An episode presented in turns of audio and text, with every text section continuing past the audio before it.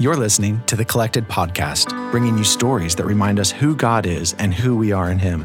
The Collected Podcast is a production of Collected Ministries, a nonprofit organization dedicated to helping disciples of Jesus discover and live from their true identity in Christ, recognize and walk in their divine purpose within the kingdom of God, and experience growth in their capacity for mature, healthy relationships. Follow Collected on social media at Collected Ministries, and be sure to visit thecollectedpodcast.com for show notes and additional content related to today's episode.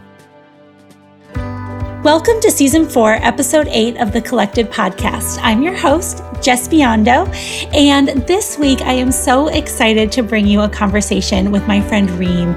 We've been friends for, I think, like six or seven years, and ever since I met her, her faith has inspired me. And she's been one of those friends who, at different times in my life, has spoken truth exactly when I needed it, um, with love, but and grace, but also like firmness if I needed it.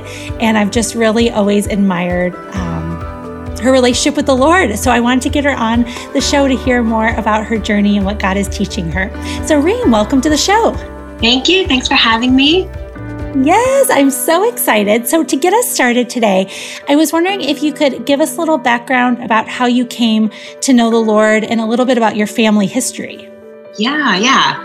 Um, well, I'm originally from the Middle East. I was born in Jordan. Uh, my family and I immigrated to the United States when I was just a small baby. And so we grew up uh, primarily in Oregon, um, just outside of Portland.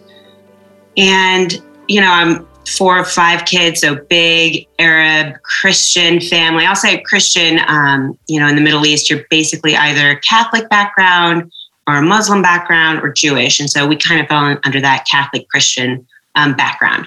So we, we grew up um, going to Arabic mass, you know, twice a year. I never understood it because I never learned Arabic. Um, but I would say in junior high, my older sister, she came to know the Lord first, really, out of all of us. She got saved. And I started tagging along the youth group with her. And at the age of 14, um, I accepted Jesus as my personal Lord and Savior. And it was just such a, an intense encounter with the Holy Spirit um, that it it was something that I remember so so distinctly to this day. It feels like it was just yesterday, but um, it was decades ago, and and that's really where it all started for me. And the Lord um, was back in Oregon. Yeah.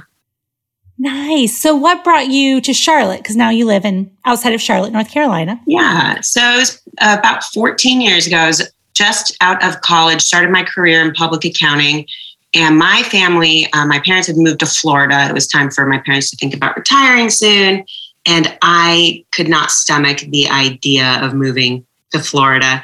And so uh, I made a deal with my dad that it was really more of a fight, but uh, he said, you know, your whole family's here in Florida. You ought to move here. And I said, that's not true. I have a sister in Charlotte. He said, well, I consider that to be the neighborhood. I said, okay, I'll move to Charlotte. He said, fine. Okay. fine. I said, fine. He said, fine. So in a kind of disobedient but obedient act, uh, I moved to Charlotte where my sister, um, same sister, Rowan, moved. And so she lived here with her husband at the time before they had kids. And she said I could live with them. So I moved to Charlotte and got to live with my sister and her husband for a couple of years before they ended up moving to Germany. They started a, a nonprofit there, um, an anti human trafficking organization, actually, which is pretty cool. Mm. Um, but yeah, they left after a couple of years, and I found myself all alone in Charlotte, but not willing to move to Florida. So, you know, a whole series of events, and I'm still here 14 years later. Yes. What surprising doors did God start to open? Like once you got here and your sister left, you were alone, things might not have been as you expected. Yeah. Yeah, you know, um, my first encounter with the Lord was when I was 14. And just a little bit of backstory when I graduated um, from high school, went to college, you know i think that would that's really started the time of i'll say when i fell asleep my on my spiritual mm. life and for years i would i would call myself a christian but i was not walking with the lord i was not surrendering my whole life to him i believed in god for sure but he was really just you know i was a practical atheist you know living yeah. as if god did not exist um, in in my daily interactions and my decision making uh, really just focused on my career and the occasional, you know, being obedient to my parents. Um, and so when I moved to Charlotte, I didn't realize, but the Lord at the time was actually orchestrating all of that because I look back, He really had to remove me from the Pacific Northwest. That's where my mm. identity was, and my friends primarily, and my work. And it wasn't until I got to Charlotte, had nobody, right? I had my sister, um, but really had to start all over that the Lord starting to remove all these distractions and really starting to mold me and really taking me to ground zero to start all over again. So that started the process. And it took a couple of years, even after that, um, before I say I woke up. But yeah. it was surprising because I thought, um, you know, we we affectionately referred to my sister and her husband as the missionaries before they were missionaries because they were so on fire for the Lord. And I thought, oh, here goes all my freedoms. I won't be able to drink. I won't be able to party. I won't get to do all the things I wanted to do now that I was out of college and in my early 20s. And the amount of just grace and love and the example that they set for me made me just crave what they had, which was that deep, intimate relationship with the Lord. Um, and so you know, they moved and I was alone and it felt like I had to start all over again, but I was still asleep. I was still asleep for a couple more years. Yeah. And it wasn't until uh, it wasn't until I was about almost 30 years old that uh, I realized I was hanging out with my closest friends at the time. None of them were believers but I was going to church, I was serving, I was giving. And so I thought, it's okay, God, like I'm to drop your name around. Don't worry, I'm to hang out with these guys. You know, I have nobody else around. I'm really lonely and I need friends. Uh, but don't worry, I'm going to go to church on Sunday. I'm going to, you know, go back to the bar for brunch where we were the night before. And a buddy of mine and I were talking one morning, and he's like, uh, "Yeah, how you feeling after last night?" You know, and I was like, "Well, I feel, I feel great. I went to church this morning. You should come sometime." And I knew he was an atheist, but something he said in that moment really rocked me. He said, Reem, I know I don't want to be a Christian, but I don't think you want to be a Christian. Mm. And I thought, well, what have I done? Where what am I doing with my life that non-believers don't don't see the Lord in me? And I realized it wasn't because I was really doing anything bad, but I wasn't really doing anything, anything yeah. to glorify God um, you know, you can go through the motions, you can show up and you can volunteer, you can serve, you can do all these things, but unless you truly surrender your whole life to the Lord and let Him orchestrate your your your steps and, and be part of the decision making process, it's like what what does my life have to show? And it was a gentle, I'm telling you, it was so gracious of the Lord to to put this person in my life to say that because it from there prompted an entire change. It was like the it was like the continuation of that transformation process that had started when I when I came to Charlotte. So, you know, as lonely as it was, I said goodbye to these this friend group, and for a, a while, it seemed like for so long, uh, but for a long time, it was just me and the Lord. And he needed me to be alone in that season to hear from him and to really experience an intimate level with the Lord that can only come from spending time alone on a Friday, Saturday night with him. And um, and I spent a season just praying for good, godly friends. And it wasn't very long after that that the Lord brought me such a tight knit, awesome community that uh, was exactly what I needed. And Jes, I, I think I met you through that group. So, you know, yeah, look at the goodness of that. And so uh, it was just such a, you know, looking back, I can see how the Lord's hand was so graciously over me, even when I wasn't living for Him completely, and that He really did orchestrate uh, my steps. And so, and he redeemed a lot of what I thought was wasted time, but really he was working through it all along. And so, um, you know, met these friends and and we did our first. I did my first fast. I did my first fast, and it was during this three day water fast, and then the rest of a couple weeks of just fruits and vegetables. That you know, I I really felt like broken, and I was, and I saying the Lord, like, why am I so hurt over broken relationships, over past hurts? Why am I just, why can't I let go of things that happened decades ago? Why is it still mm. a thought in my head? Why is it still consuming my mind? And the Lord, I feel like, said to me, not audibly, but, you know, quotably, like I could quote him, to say, You're broken. You are broken.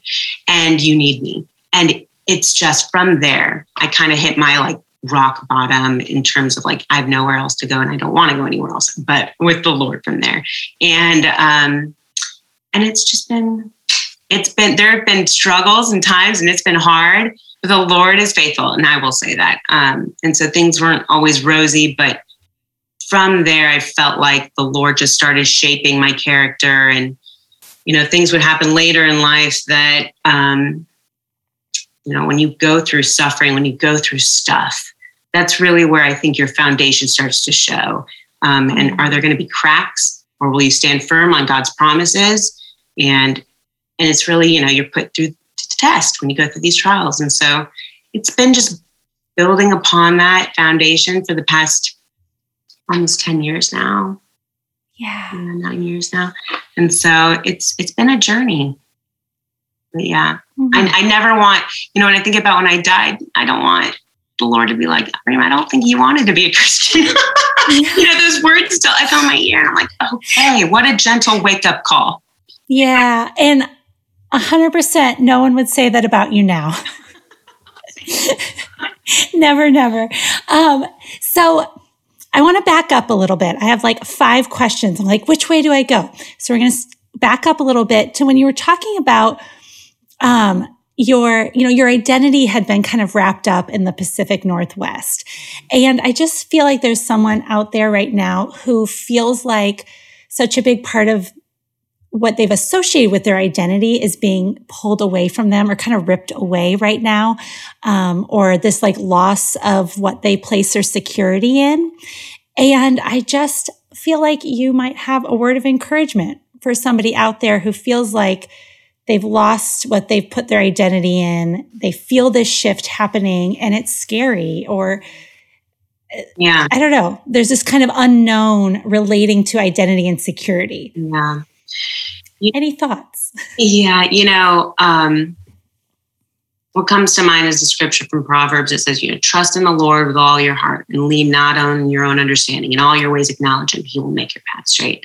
And so he's faithful. You got to believe that if you're going through something, if your identity is shook up uh, because of what you, um, everything you thought you knew and things are turning, the Lord you know, and maybe it's not of your own doing, and maybe it was a good thing that was going on. And certainly the Lord doesn't want things like divorce um, or human suffering or mm-hmm. tragedy or death or anything like that. And sometimes tragic things happen that can be a catalyst, right, for that shift. Um, or maybe it is your father is asking you to move across the country and you have yeah. to start all over. You know, not, I wouldn't say that that is traumatic or, or tragic. Um, but whatever, wherever it is on the spectrum, my encouragement is to say, trust that the Lord will make your path straight and don't, don't try to understand it.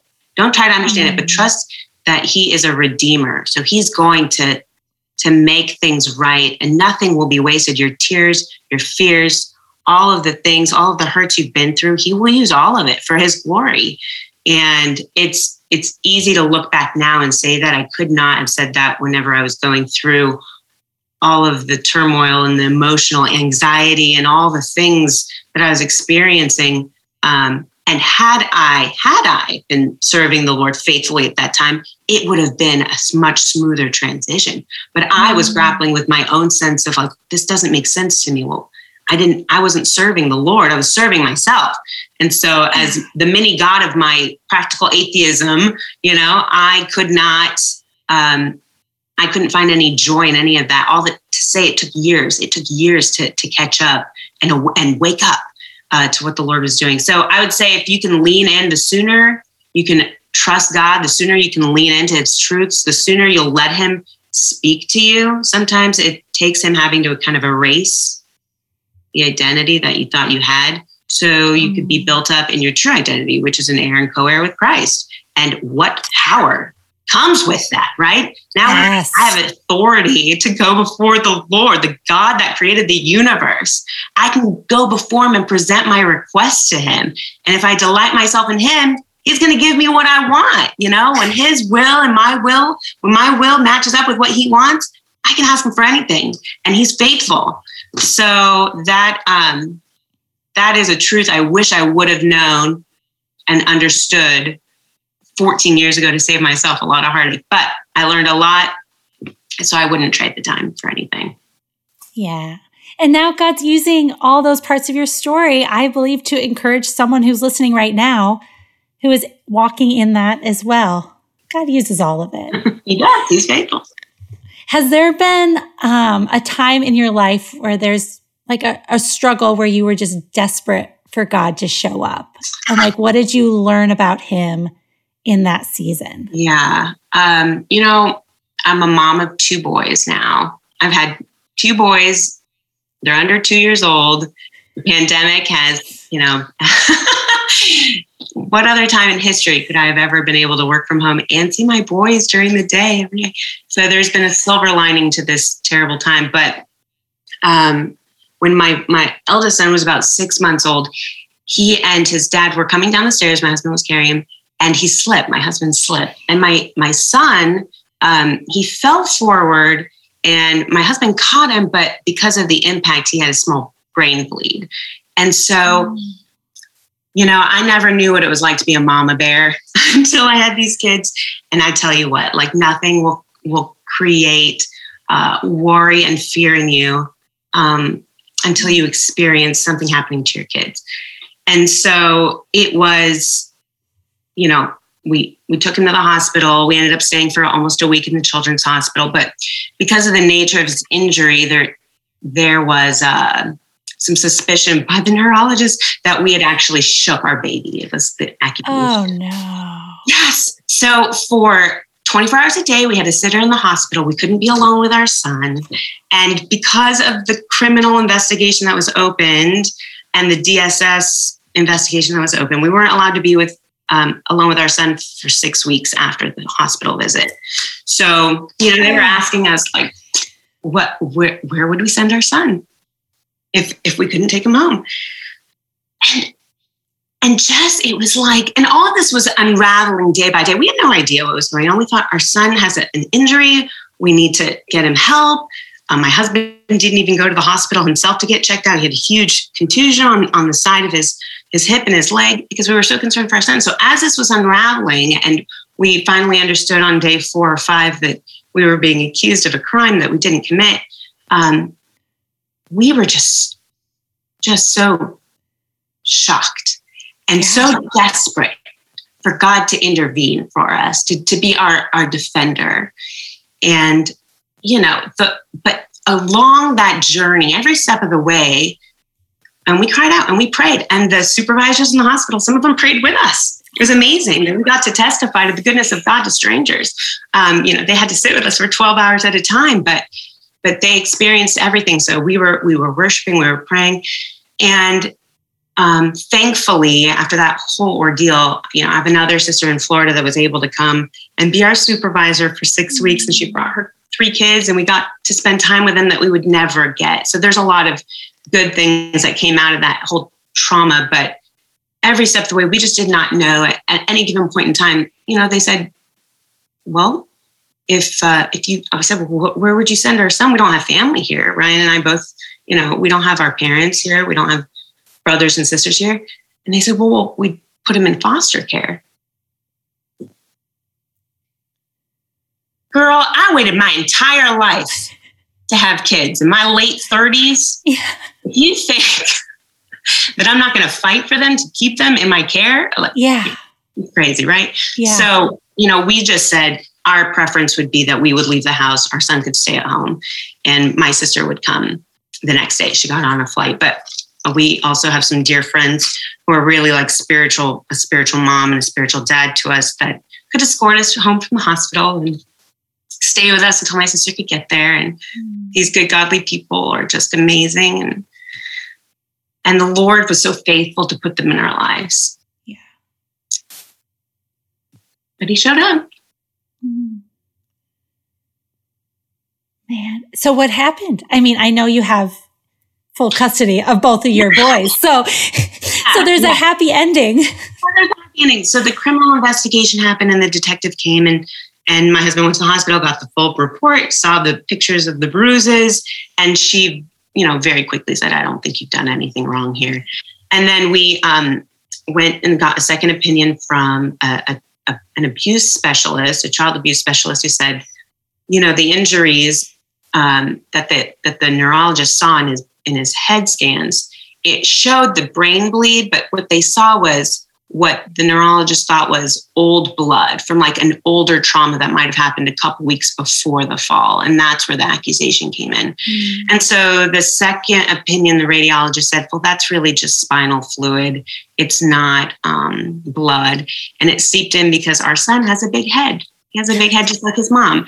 And so he has a condition where his brain and the skull like there's there's just space between it for the first couple of years of life. Mm. and so the, the, the fluid that leaked in um, just looked like it had been old blood. And and our final meeting with the neurologist you know after she had heard all the second opinions and our good name was cleared um, you know she, she said because i remember I'd, i said what could have caused this? You know she's going through the results with me about telling me that there's an older trauma from weeks before that there was all this blood in my son's head. And she said, Well, you have to be honest with yourself about that. I go back to I didn't wait my whole life to have babies to hurt them. Yeah. But you know, they don't know you. These people don't know you. They're trying to do their job. And I would say that um, for the second time in recent years, it was um, going through a character witness development because when they build a case against you, you know, DSS and the detectives, they start doing character witnesses. They interviewed people in our lives to ask us, tell us about Reem as a mom, tell us about Ryan as a dad.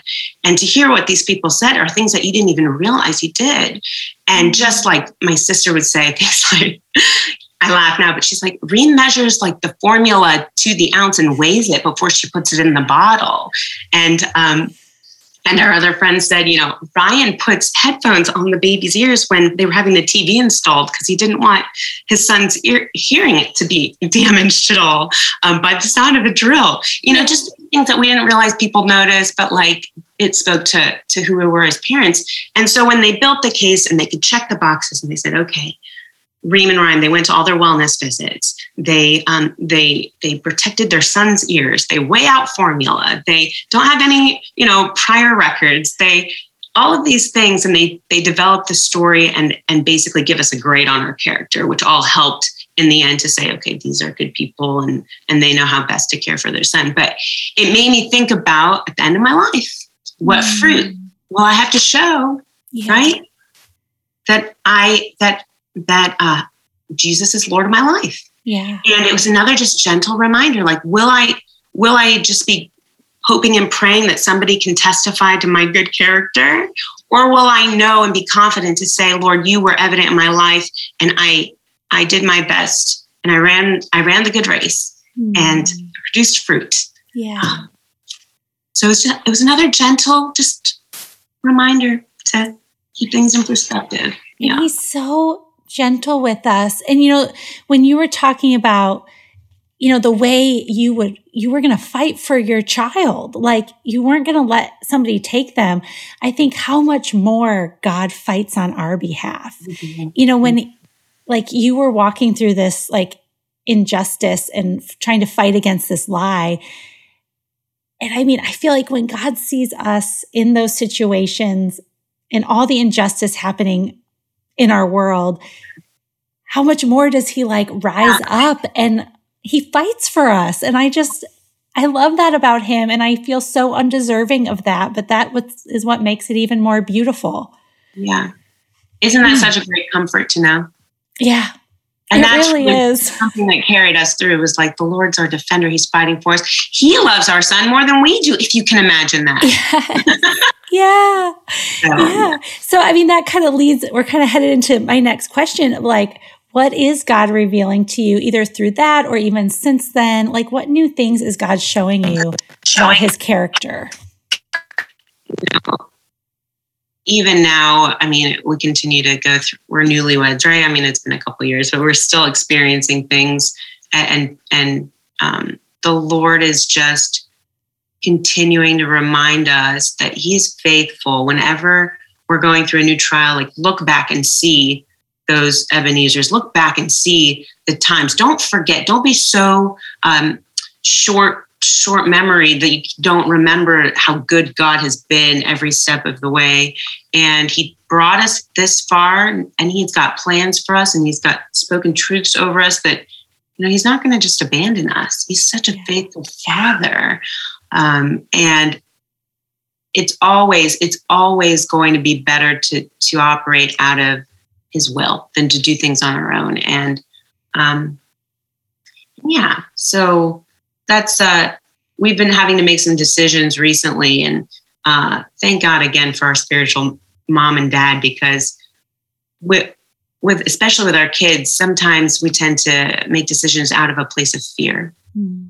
and that's not what god's called us to right so they're so gentle to also say, you know, we love you guys and you're going to make the best decisions for your kids. And, you know, when they feel led to say something, I know the Lord's speaking because they never, whatever, you know, uh, step on our toes. But, um, but just to, to say that God is love and where there's love, you know, perfect love casts out all fear. Mm. And so whenever there's fear or anxiety, that's not the Lord that's not the Lord. And so that right there teaches me and tells me, okay, I need to let go of that and I need to seek the truth. And for me, a lot of it is spending time in worship, um, reading the word, and trying to pray between dirty diapers and dishes and laundry so that the Holy Spirit would just be evident and just constantly top of mind and in my heart because you know, the fruit of the spirit, love, joy, peace, all these facets. It's one fruit, right? You get all of it together. Who doesn't want love, joy, peace at all time? Who, who doesn't want the peace that surpasses all understanding? These things are available to us as believers. And whenever we spend any time dwelling on anything that isn't, you know, good and lovely and putting our thoughts on things that aren't um, on thoughts, you know, the Lord would have us focus on, wasting precious time and really doing ourselves a disservice. So that is something that the Lord has been reminding us lately, um, and and it, it's timely because we need it in our lives. I feel like all the time, but especially now in the season with small kids. Yeah, well, and you know, you were talking about making decisions relate to your kids out of fear, but I think whatever season somebody out there is in, like I don't have kids yet, but when I find myself operating out of fear in my relationships, like in the mm-hmm. past, that's when I've made some of the worst decisions. you know, It's just, I mean, whatever season you're in, if you feel yourself being gripped by that fear, um, and I'll tell you what, Jes, yeah. I lived through that too. You know, I was single a very long time. Very long. you were. Do you have a word for our single friends out there? Yes. Listen, listen do not wish this season away. The Lord is teaching you something. You will never get this time back with the Lord. You will always have a distraction, someone competing for your time and attention. There's a certain level of intimacy that you can get now that can only come really with spending time alone with God. I'm telling you. And not to say you won't spend time alone with God in the future, but there's just a, a certain level of intimacy where He just really is your everything. And um, the Lord, He kept me in my season for a long time because I didn't learn whatever it was I was try- I was supposed to learn, and a lot of it was because I hadn't surrendered all control of all areas of my life. And so, I would just encourage you if you're in that season, try this. Try giving up all control. Mm. Try sur- surrendering every desire of your heart and ask the Lord what's on his heart what's on his mind, and start dwelling and thinking on things like that and see what the Lord won't reveal to you. Because again, it comes back to when you delight yourself in the Lord, you know, yeah. He's faithful. He'll give you the desires of your heart. Delight yourself in Him first.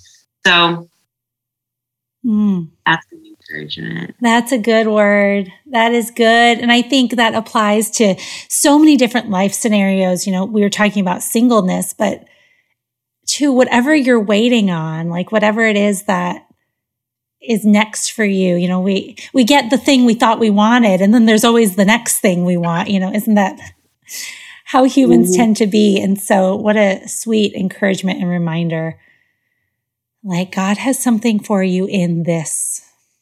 Yeah, in this season, right now. Yeah. Mm, that is good. So to shift gears a little bit, I know you're involved in some nonprofit work as well. Um, so I was wondering if you could tell us a little bit about that. Yes. So uh, when my sister and her husband moved um, to Germany in 2010, they they founded the Justice Project um, International. I think it's comma International, not the International Justice Project, Justice Project International.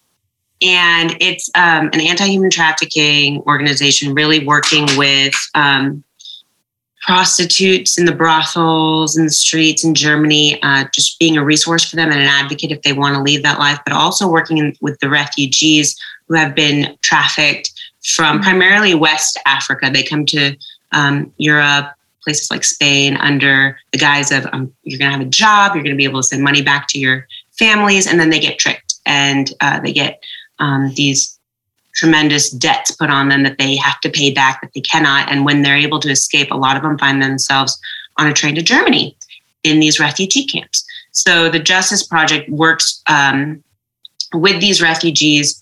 There's a couple counseling centers um, that are specialized, whether it's the women in prostitution there in Germany, where it's legal in the red light district, or um, it's the, the refugees. But there's also a safe house um, where the women are rehabilitated. They get to live there. They go through programs, training, trying to mm. um, get them to learn the, the, language and assimilate into society and have you know um, skill sets that they can then use to get jobs and to take care of themselves. Um, but they also use a referral network here in the United States for um, trafficking survivors, whether they need to connect with someone, depending on what their need is. Uh, the, my, my sister's organization will help connect them with with a resource uh, here in the United States or do counseling remotely, virtually, until they can get the assistance that they need. So um, it's been tremendous to watch how the Lord has grown that and blessed that work that started over a decade ago.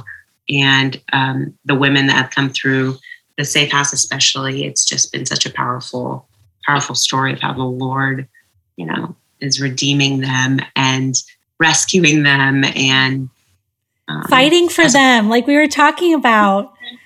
Yes, they were in the most desperate, hopeless situations. The Lord saw them and did not leave them there. And He just loves us too much to to leave us in our own mess or in a mess that somebody has us, you know, held under um, captivity. So it's a it's an awesome organization.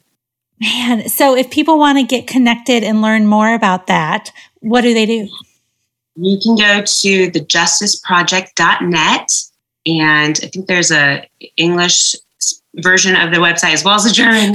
Uh, fluent in German, go for it. But otherwise, you can, you can read all about it in English.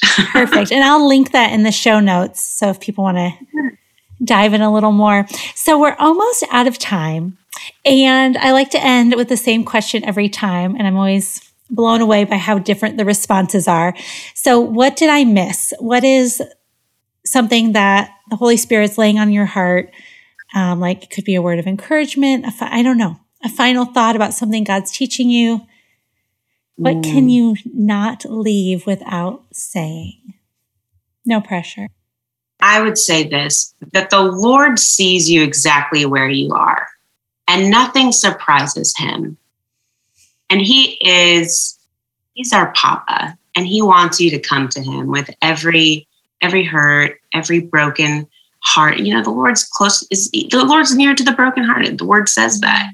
And, and as daughters and sons of God, creator of the universe loves us so much that he's saying, Come, child, come, sit with me, sit on my lap. Mm. Let me hold you don't pass up an opportunity to do that. And and listen let the lord reveal things to you. Let the lord speak truths and whisper truths to you through his word. Read read what the word says. And ask the holy spirit to point out a word or scripture or verse something that sticks out and then stop reading.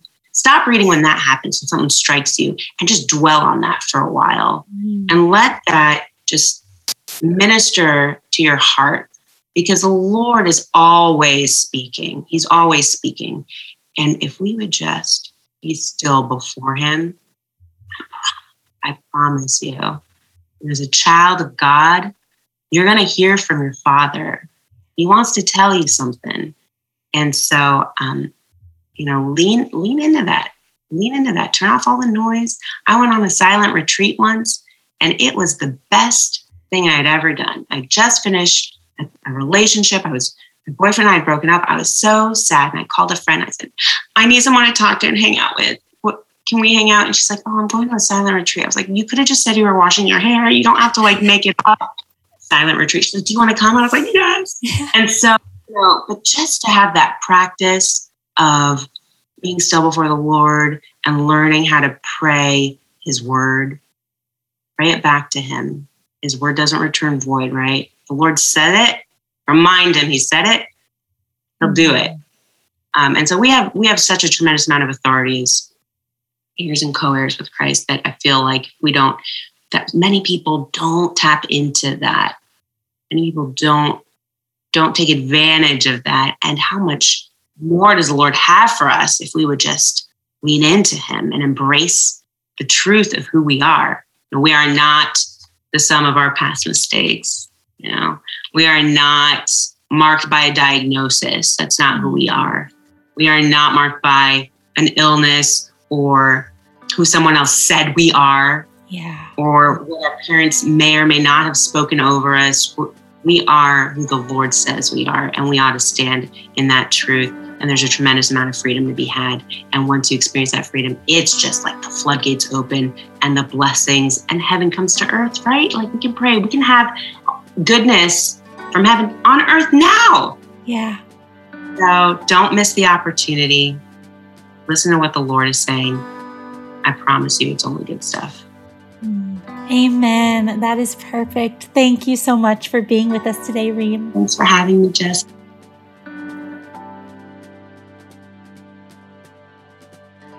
What a great conversation with Reem. In there, she was talking about how God is a provider of all our needs. And I've been reading about this very thing. Um, I am just loving this new book I got uh, back in December, All the Divine Names and Titles in the Bible by Herbert Lockyer. And it is so rich and fascinating. And there's this section where he's talking about um, the name of the Lord, my shepherd, Jehovah Rohi. I, I don't know if that's actually how it's pronounced, Jehovah, and then R O H I. And um, in here, he's saying, you know, God as our shepherd is the one who, uh, the one who shepherd love, care, and resources they could depend upon in the untried, untrodden and unknown pathways of the future no matter what the unseen days may produce, whether your needs be temporal or spiritual, needs that you would be utterly powerless in supplying at every turn of the way, your faithful shepherd would be a hand to relieve and undertake. And I just thought that was so beautifully written and such a beautiful picture of how the Lord is with us when we travel along the untrodden and unknown pathways of the future. He is there to provide. Um, later on in this passage, um, Lockyer, the author, starts breaking down Psalm 23, which is this very famous psalm. You know, the Lord is my shepherd, I shall not want. Yet his insight into it blew my mind because he breaks down every part of this chapter and shows how it shows a different name of Jehovah, of the Lord, and a different aspect of his character. So, you know, it starts Psalm 23 1. The Lord is my shepherd, Jehovah Rohi, you know, God is my shepherd in that description I just read. I shall not want. That is the name of Jehovah Jireh, the Lord our provider. Um, he makes me lie down in green pastures. He leads me beside still waters. That is Jehovah Shalom. The Lord is our peace. He restores my soul. Um, that, okay, again, I'm not sure on, fully on the pronunciation of this. I need to start taking some, some pronunciation classes, but he restores my soul. Jehovah Ropheka. Ropheka, R-O-P-H-E-K-A. The divine shepherd is likewise the divine physician who's our you know, our healer. Um, whose healing ministry also includes healing of the soul and also healing of the heart. He is our solace as we face the final trial of walking through the valley of the shadow of death. And then it goes on to talk about how he leads me in paths of righteousness for his name's sake. That is Jehovah Tsidkenu, T S I D K E N U. The Lord is righteousness. He does not drive or force us to take the road leading to likeness to his own nature, but he leads us. Um, so the Lord is our righteousness. And then thou prepares a table before me in the presence of my enemies. That is Jehovah Nisi, our banner that we you know, carry into battle. He is our victory in battle. Um, you anoint, you anoint my head with oil. We're down in verse five now of Psalm 23. That's Jehovah M'Kadesh. It, this is talking about the sanctifying part of his, um, uh, of his personality, of his presence, of his character.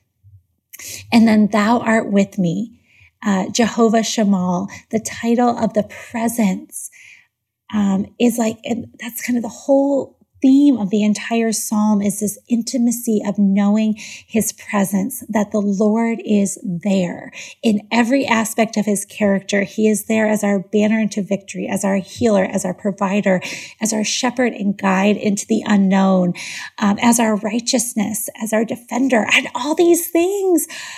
And how amazing is that? Oh, I just love it. So whatever you are in need of in this very moment, God is that for you and he is not holding out on you.